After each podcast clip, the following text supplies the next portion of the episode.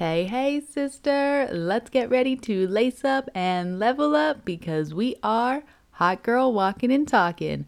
I'm Maggie, your host and hype girl, and girl, happy Thursday. Thank you so much for taking time out of your busy schedule to come hang out with me, empower yourself, change your life, and do the things that you've been wanting to do but you've been holding yourself back from. I want to remind you that the fact that you're here, the fact that you're listening when you could be doing a million other things, that means the world. I know that you're serious about changing your life. I know that you're here to take time for you, so let's do it. As a gentle reminder, if you love what we're doing here at the podcast, please feel free to like, share, subscribe, tell your friends. This episode is going to be all about self care versus self love. What are they? What's the difference? Why do we confuse the two? But before we get into that, I don't know if anybody saw my TikTok or my Instagram reel yesterday, uh, but I was talking about using a menstrual cup. And you know what? I was thinking about this like, am I supposed to be talking about this on here? And then I realized that there's not a breakdown of male versus female listeners that I can see on my podcast, but I'm pretty sure there is one member of the male species that listens to this podcast, and that is my husband, and he already knows about what's going on with my adventure in learning about how to use the cup. Uh, so I'm going to talk about it. If you are a cup user, and you have been using it for a while, you really love it, I want to hear from you. I want to know about your experience. Was it easy from the start? Was there a learning curve? Please reach out to me. Shoot me an email, hey Maggie at weprevail.biz, or send me a DM on Instagram. Uh, and vice versa. If you have used the cup in the past and you absolutely hated it, I want to hear about that too. I'm very curious because, you know, I put this video out yesterday basically making a joke about how I was afraid that people were going to be able to tell that I had a cup in. And then the joke was me walking down the aisle at Home Depot, just completely out of sorts, moving and wiggling all over the place. And a lot of people had feedback for that video. They were telling me what I was doing wrong, what I should be doing differently. And I could tell that some women were giving some comments that were kind of passive aggressive and just not very helpful. But for the most part, women were trying to be helpful. And it made me realize that this is one of those topics that I just don't really hear about a lot. We definitely don't talk about it, but I have been seeing so many different posts and then I did some research on my own on the the whole idea behind organic tampons and how they're basically lying to us. The word organic doesn't really mean anything when it comes to tampons. It does not make them healthier or better for your body in any way. So I was reading that a certain tampon, they're called L tampons. I was using them. I got them at Target. Uh, I got them because I thought they were free of chemicals, which you know, if you're using Tampax or OB tampons, they are packed with chemicals. So maybe you didn't know this, maybe you did. Tampons are not regulated in any way. Nobody is checking to see what these companies are putting in tampons. They're just doing whatever they need to do, selling them for way too much money, I think. Like why why are tampons and pads so expensive? Have we had that conversation yet? Because that really blows my mind. So, not only are they very expensive, but there's no regulation behind them. So, they could basically put whatever they want in the cotton in the tampons on top of the cotton of the tampons. So, I switched to organic tampons thinking that that was better. And now there's been all these articles that have come out basically saying, no, there's still chemicals in organic tampons. And that really scares me of course, there have been a lot of studies that have shown long term harmful effects of the chemicals that they're using in tampons. Uh, but also, if you are somebody who gets really heavy cramping during your period, it could be because of the tampons that you're using. So, there's a whole lot of stuff that goes into this. Bottom line, I started doing more research. I'm trying to be as healthy and nice to my body as possible. So, once I saw that the organic tampons were also lying to us, I was like, okay, let me give a cup another chance. So I did try a cup a few years ago, and everybody says that it takes a while to get used to it. You have to learn how to use it properly for your body, so don't be upset if there's, you know, some leaking at the beginning. That's totally normal. But when I tried to use the cup a few years ago, I was super impatient. I had some leaking in the first day or two, and I was like, nope, I'm done with this. I threw the whole thing away, and that was that. And you know, now I look back on it and I'm like, if I just would have been a little bit more patient with myself, if I just would have given it a chance, maybe I would have become a cup person long ago and I would be here just screaming from the rooftops about how much I love cups. But that's not what happened. What happened was that I got impatient, I threw it away, and now I'm giving it another chance. So I'm not promoting the product at all. I'm not affiliated with this cup, uh, but I found one called the Lena Cup. Got it yesterday, which is really strange. So I don't track my periods. I'm not really sure. I know roughly when I'm going to get it, but some people are like down to the hour. They know exactly when it's coming. I am not that woman. And someday I aspire to be that woman, but it's not today. So I wasn't exactly sure when I was going to get my period. It just so happened that I got it yesterday, the same day that the cup arrived. So I read the instruction pamphlet. I get all excited. I tell myself that I am going to do whatever it takes to become a cup person. I am going to be a cup woman. And you know what? Actually, yesterday was really good. It was really easy, a lot easier than I thought it was going to be. I didn't have any leaks, I didn't have any weird surprises. And now we're at day two, and today has not been as easy. It hasn't been as go with the flow, if you will. Oh, I'm sorry if that didn't crack anybody else up. It cracked me up a little bit. Okay, so yeah, there's just been some issues today. And like I said, I am determined to get on this cup train. So I'm going to keep trying. If you are also going through a similar journey, girl, just keep rolling with it. It's not going to be perfect. So, yes, that's the whole thing. That's all I've got to say about cups. Uh, and if you have anything that you want to add, please reach out to me because I want to continue this conversation. I think this is really important because there are so many misleading uh, marketing tactics and expenses behind tampons and pads. So, if cups are the answer and it's really a, a, healthy way to move forward, I'm gonna I'm gonna keep trying. I'm not gonna give up on this. I'm gonna keep talking about it. All right, so that's all I got about that. Let's talk about the main topic today, which is self care versus self love. Why are we talking about it? Why does it matter? I know that I have briefly mentioned this on the podcast before, but I get a little perturbed when people conflate the words self care and self love. And I'm going to tell you why right now. So, when we talk about self care, what's the first thing that comes to your mind when somebody tells you that they are practicing self care? It might be bubble baths, it might be reading a book, it might be lighting some aromatherapy candles or turning on a diffuser. Maybe it's going for a walk outside whatever it might be, when somebody says self care, I automatically think bubble baths. And I don't think I came up with that. I don't think I made that connection. I'm pretty sure that's just something that I've been seeing for so long on social media that now that is my physical representation of self care. And now, on the flip side, if I ask you what comes to mind when you think of self love, what do you think of? And here's what I've found working with clients, talking with tons of women every single day. Most women do not have a physical representation of self love.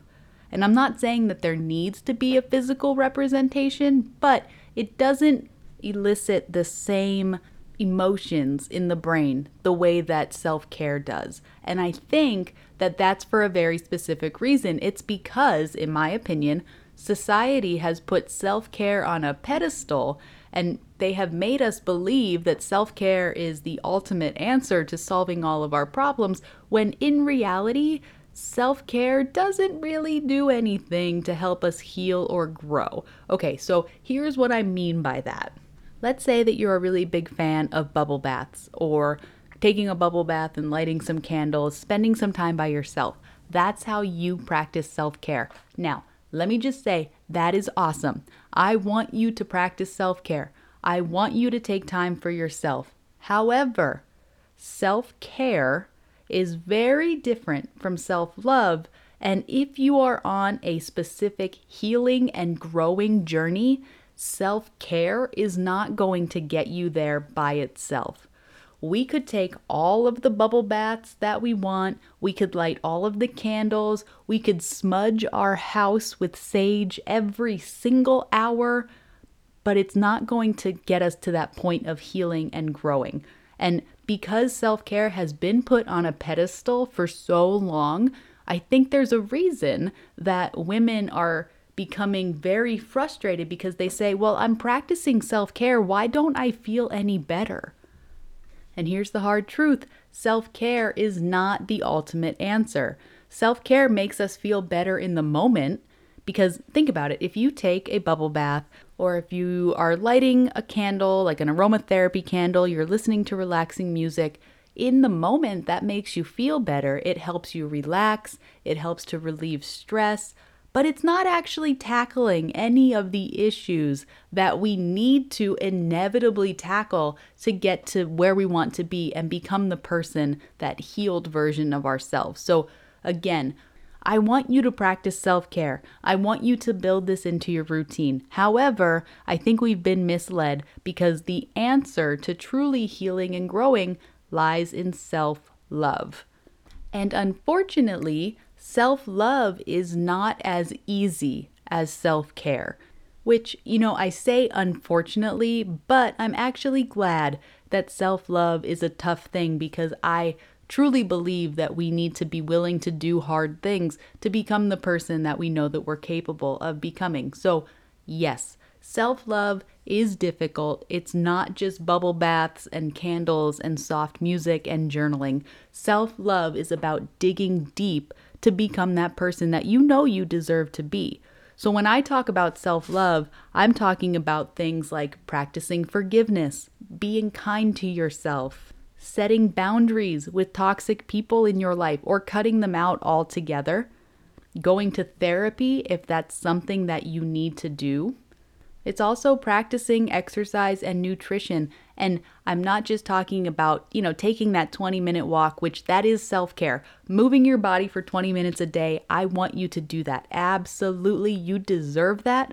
But when I talk about exercise and nutrition for self love, I am talking about long term planning doing things in a very routine type of way so that your body is optimized for long term healthy success. So, yes, moving your body every day, super important. Self love goes a little bit deeper in that it allows you to be healthy for life.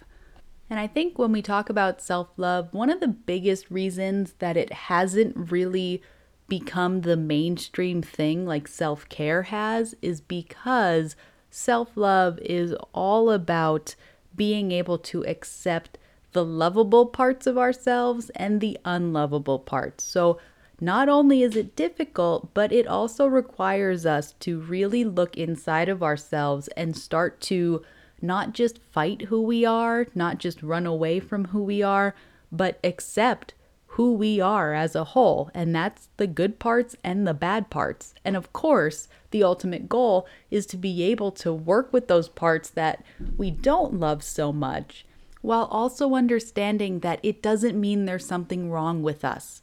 I am not here to tell you that you are broken. I don't believe that you're broken. I don't believe that there's anything wrong with you. However, I do understand, coming from my own place of healing and growth, that in order to become the best version of ourselves, in order to heal and grow, there are parts of ourselves that we need to heal.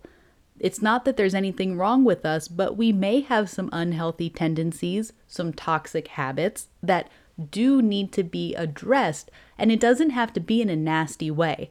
So, like I said, one of the biggest facets of self love is being able to forgive ourselves and treat ourselves kindly. So, this is a really huge turning point for a lot of my clients when they start to understand that you can look at the parts of yourself that are unhealthy or toxic and you can work on changing them without beating yourself up or kicking yourself or thinking that it means you're a bad person. Because think about it like this if you are practicing or you're telling yourself that you're practicing self love, you're working on healing and growing, but you're angry at yourself for having these parts of you that you're not okay with, How is it possible to actually practice self love if you are fighting against yourself every part of the way? And this is what I see with almost every client when I first start working with them. It's very easy for them to point out what is quote unquote wrong with them. And they can tell me and they can show me why they're messed up and who hurt them and why their trauma has done what it's done. And I appreciate that. I think that it's important. But my biggest, one of my biggest and first and foremost goals of working with a new client is getting her to understand that we can talk about these things without being nasty to ourselves. Because part of the reason that we have developed the coping skills, the defense mechanisms that we have, is because we hate ourselves. And we don't deserve to hate ourselves, especially as we focus on growth and healing, because you can grow and heal in a million different ways. You are still you. The person you are right now is you. This is the only life that we get. This is the only body that we get. This is the only mind that we get. And yes, we can mold it to become exactly what we want it to be, but it becomes a lot easier when we start to accept who we are right now while continuing to work on who we want to become. I think a lot of us have gotten very comfortable with using self care almost as a cover up because if we can focus on self care, especially if we can snap a picture of our bubble bath, we post it to our stories, we say hashtag self care or whatever it is that we're saying, that makes it seem like we're doing the right thing. It makes us seem like we're on the right path. And again, you are, but there's more to it than that. So self care is having its moment, but underneath the surface, self love is where it's at. And I'm going to keep preaching about this. And I know I've talked about self love several times before on the podcast, but I'm here to make sure that I'm challenging you and pushing you to become the best version of yourself because that's why you're here. So I need you right now, girlfriend, I need you to take a solid inventory of your life as it is right now.